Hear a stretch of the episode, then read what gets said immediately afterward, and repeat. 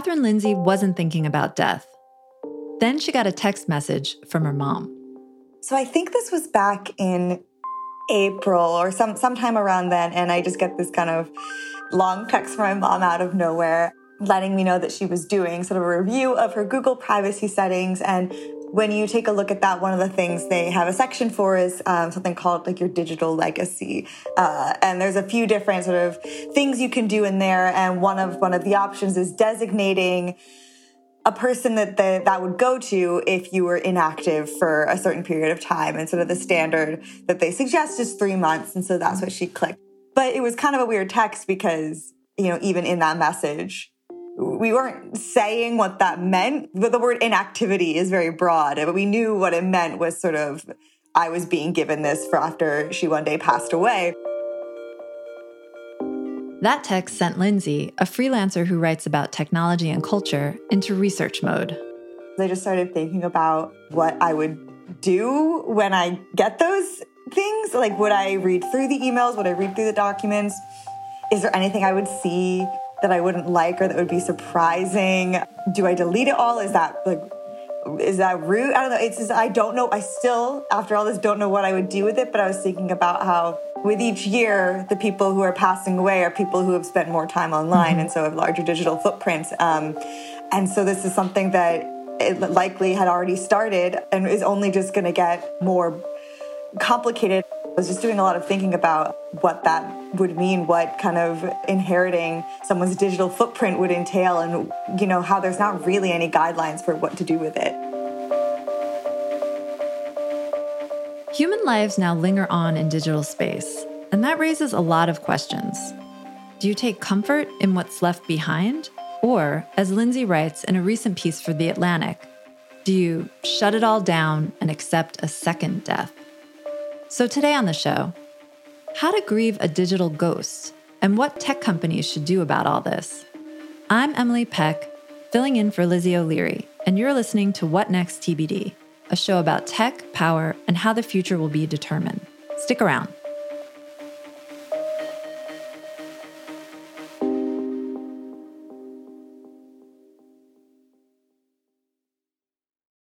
People write up wills to manage what happens to their money or their houses or other physical assets when they die. Far fewer people are thinking about their digital things email, social media accounts, texts. Maybe because it's hard to feel like we really own anything that's online these days, or maybe it's just hard to see the value in some of this stuff. You definitely want to make sure your house falls into good hands when you die. But are you thinking the same way about your Facebook DMs from college? In her reporting, Kate found that by the time people are thinking about the pieces of themselves that are scattered online, it can be close to impossible to deal with. I think it's hard to be aware of just how large our digital footprints are, especially, you know, people sort of in the millennial um, and Gen Z onward who really gr- grew up entirely online. This can include obviously every single social media account, but also Spotify accounts, streaming services, bank accounts, things like that. That's already part of the process. Um, but there are these little smaller ways that, you know, even things as simple as um, some of the people I spoke to for this piece getting like an Uber Eats notification or something from this person's phone or in their email. There are just so many ways that not only have we made accounts in these places, but a lot of digital spaces have access to our emails that are, are, attempt to contact us and they'll keep there's, there's they'll keep attempting to contact you um because you exist as kind of like a little digital item. And even if you are taking stock of your digital footprint before you pass the sheer scale of what's on the internet can be daunting. It's nearly impossible to fully anticipate all the ways um, someone has appeared online that could kind of come back around when someone's not actually there tending to them. Like even little things like someone I spoke to had like sort of a early WordPress blog that they've since lost the password to. There's so many digital pieces of our digital footprint that we've just kind of abandoned that now just float out there. It doesn't feel like something we need to think about when we're alive, but then I think the moment um, someone passes away, it suddenly feels a little bit weird to know that there are parts of them out there that no one can really access, it's harder to get closure. Yeah, it seems like a person dies, but they're you're kind of hinting at this. They they're still alive um, in the digital sphere, and then the the choice that a lot of the people you spoke to face is like, do you keep them alive in the digital sphere, or do you find closure in the digital space? Like you described one person who was still um, getting texts. Her her mother maybe had died, and people were still texting her mother, and she had her her phone. People were still talking to her.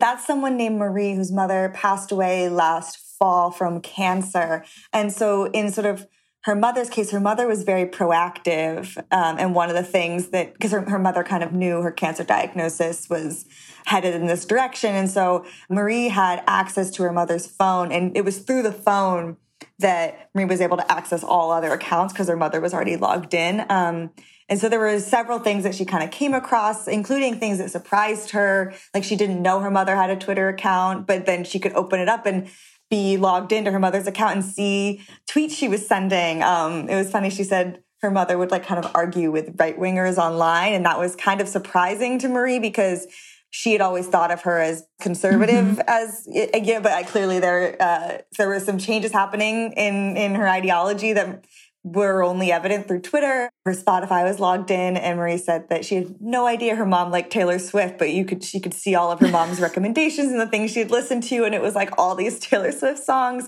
But yeah, the texting is interesting because um, you know, I, this is something I've always seen, especially like growing up on Facebook. Like if someone passes away, people you want to send a message to the person and there's always this like maybe they'll see it mm. um, maybe somehow they'll know and so you know, you, you send these messages. So Marie will get these texts that are meant for her mom from people being like, you know, I miss you, just thinking about you. Um, and I think it's very weird for Marie, Marie sees it and she obviously doesn't do anything with them, but whenever she opens up the phone, she'll usually get a couple. And I mean, I'm sure it's sad, but it was also kind of, it's sweet to know to to be aware of that her mother is like in people's thoughts and to know that in this very tangible way because she's literally receiving those thoughts. So you mentioned email, you mentioned Twitter. Is it easy for people to access these things when their loved one dies? Pretty much every platform has a different setup for something like this. And so for you know for for google um, you could do what my mom did and go in and, and designate uh, a person to receive it. If you don't do that and you, you've passed away whoever is sort of the executor of your will or your estate can go ahead and request google won't let them in but it, you can request to be given all the data uh, so like all the emails or things from google drive but you have to do things like provide a death certificate you're at the whim of this tech company mm-hmm. whether or not they kind of determine that they can give you this information for platforms like facebook and instagram uh, they have a feature that's called memorializing someone's account and it's a bit of a similar process uh, you would go and let facebook instagram meta know that this person's passed away and they'll kind of revert their account to a state where um, you know, new things can't be added, it can't be logged into. And, and it will say, like on Facebook, it'll change it from a person's name to like remembering this person. Right. I do also believe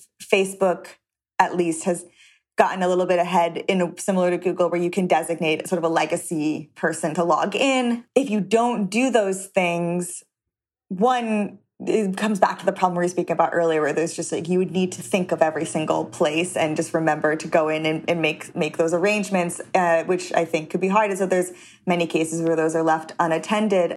Beyond the platforms states are also starting to grapple with how to help people access their deceased loved ones assets online.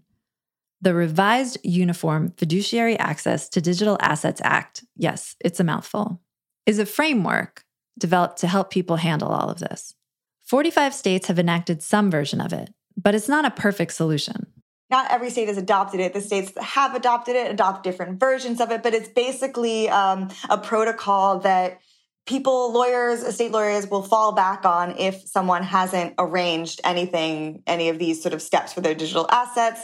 Um, but like I said, different in every state. It's very complicated. When you're not the person, a lot of places have different terms of service. You know, like Yahoo, for instance, someone I spoke to was trying to get access to her her mom's Yahoo account, and Yahoo, um, in their terms of service, is like you sign saying that no one other than you can access the account. And so if you're trying, if so, if a loved one is trying to get into the account or get data, um, they really like Yahoo forbids it that you can requ- you can send what appears to be like a written piece of mail to request data, but they will not let you in.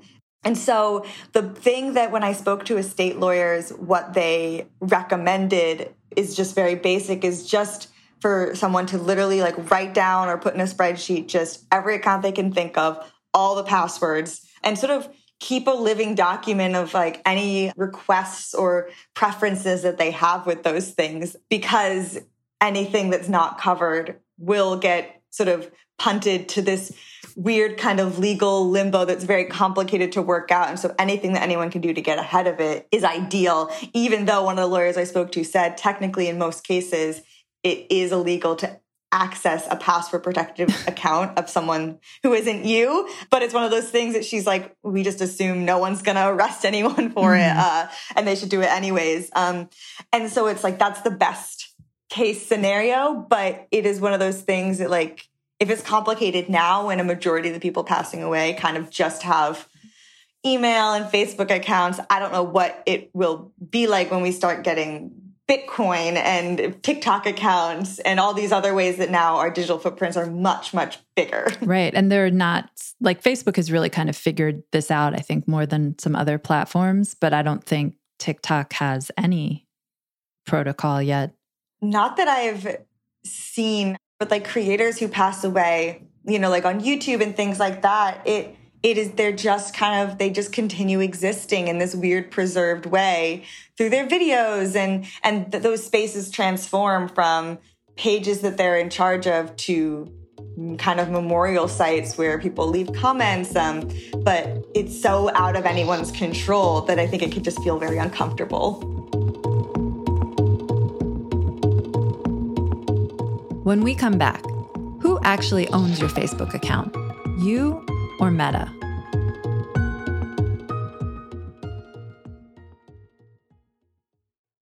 We like to think that we own our presence online, that our accounts are our property, and thereby an extension of us. But in reality, our digital assets often live in a gray area of ownership. And that's what I find so weird about this thing. Like, I know all these platforms have put these sort of protocols in place in an attempt to be helpful, but there's something I find so bizarre about when someone passes away the loved one, the family member who's like, I'd like access to these things. The fate of that data is in the hands of a right. tech company, not the loved one. Yeah. Um, I find that so bizarre that, you know, like even um, Marie, who I spoke to, her mom on Facebook was one of those people who made her last name like something silly that wasn't really her last name. Uh, and when they were trying to memorialize the count, uh, Facebook kept rejecting Marie's request because the name of the Facebook profile didn't match the death certificate. and and they did eventually get it to go through by just trying over and over. But you know, that's someone who's already grieving and to kind of be told by a platform multiple times ostensibly no we don't believe you um, is is re-traumatizing over and over again. It's kind of wild that in the first place that's something that they don't just have control over the way they would with sort of any other any other physical items that their their mother left behind. To turn to someone like Marie, like the grieving process for your mother or whoever has died, the grieving process for their digital self, is that different from like the grieving process of their analog self? Is there something to digital grieving that is different or needs to be handled differently?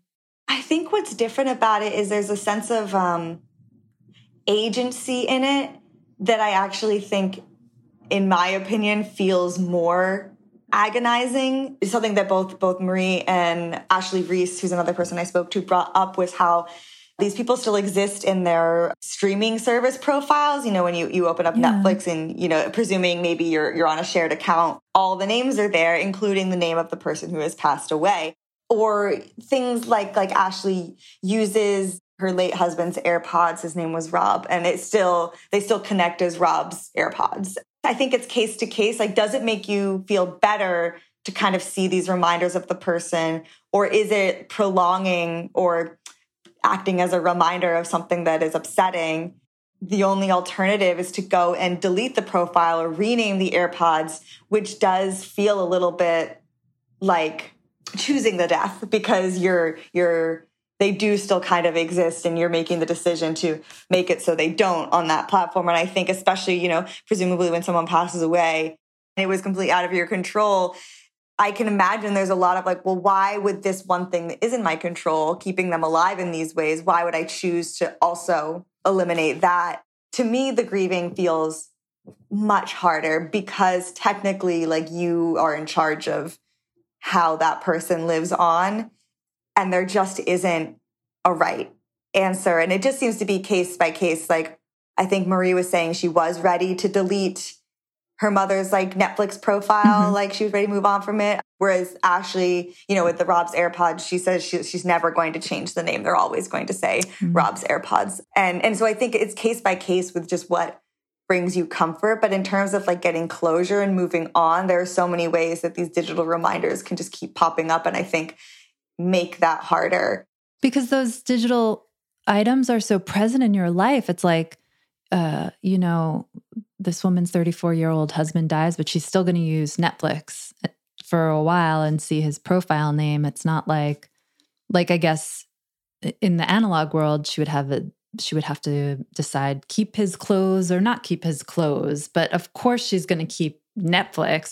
You mentioned um, Ashley Reese has her husband's text messages like pinned to the top of her iMessage. And that's like she opens iMessage every day, you know? Um, it's just these things are so present in our lives. And it does seem like, yeah, you have to decide do I want to keep the ghost going or or not? And that that does seem like a really hard decision to make.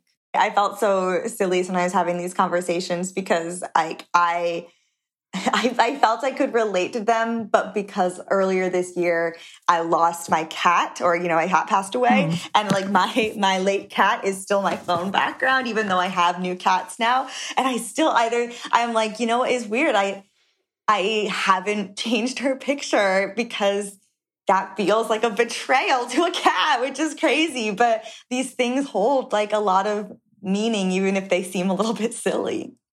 On top of this, the digital world changes fast. New platforms pop up and old ones can disappear. And when they disappear, so does the content posted there.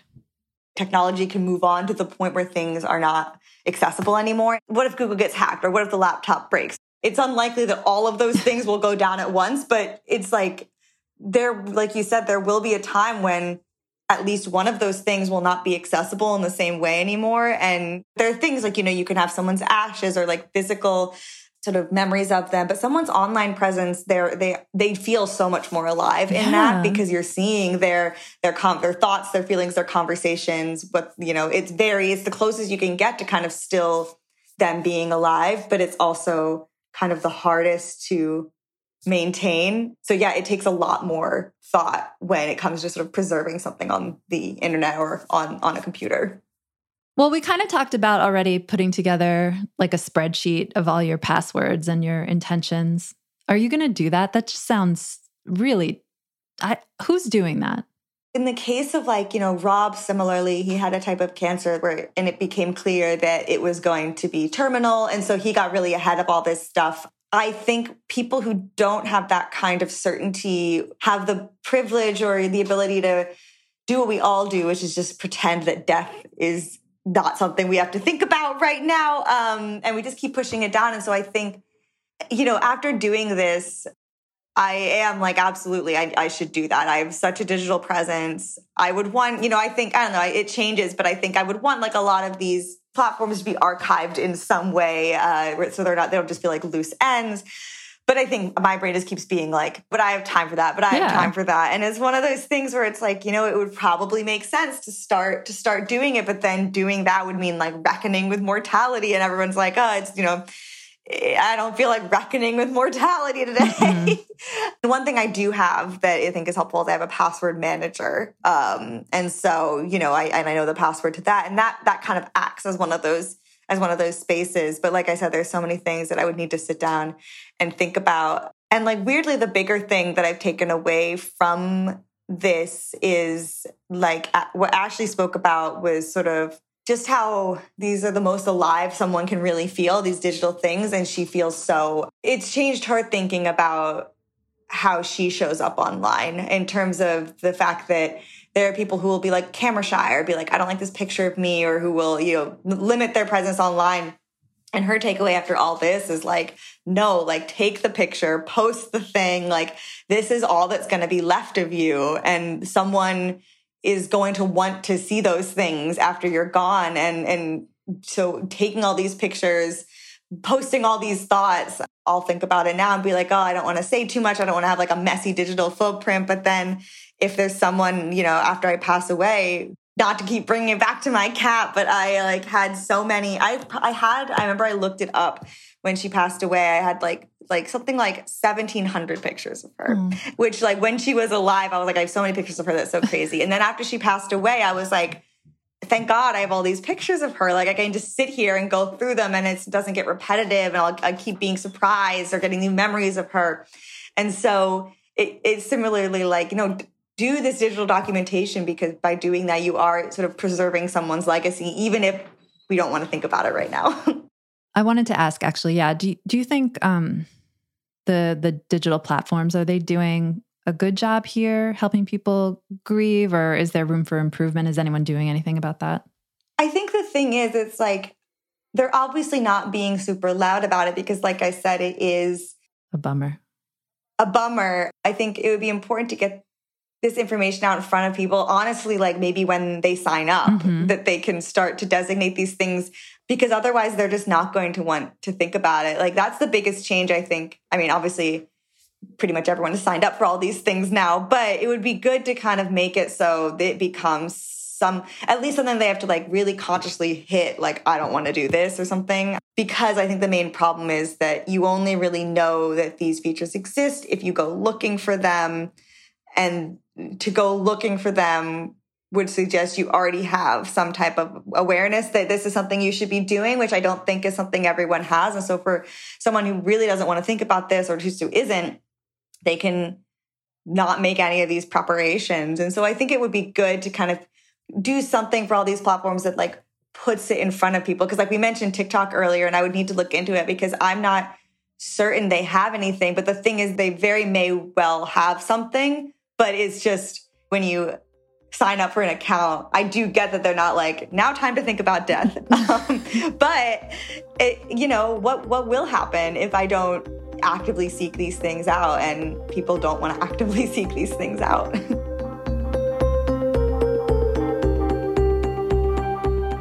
well, Catherine, thank you so much for coming on. Thank you for having me.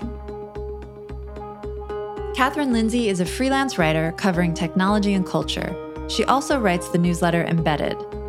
And that's it for our show today. What Next TBD is produced by Evan Campbell and Patrick Fort. Our show is edited by Mia Armstrong Lopez. Alicia Montgomery is Vice President of Audio for Slate. TBD is part of the larger What Next family. TBD is also part of Future Tense, a partnership of Slate, Arizona State University, and New America. If you're a fan of the show, I have a request for you. Become a Slate Plus member. Just head on over to slate.com slash whatnextplus to sign up. We'll be back next week with more episodes. I'm Emily Peck, filling in for Lizzie O'Leary, and you can catch me over at Slate Money, new episodes every Saturday. Thanks for listening.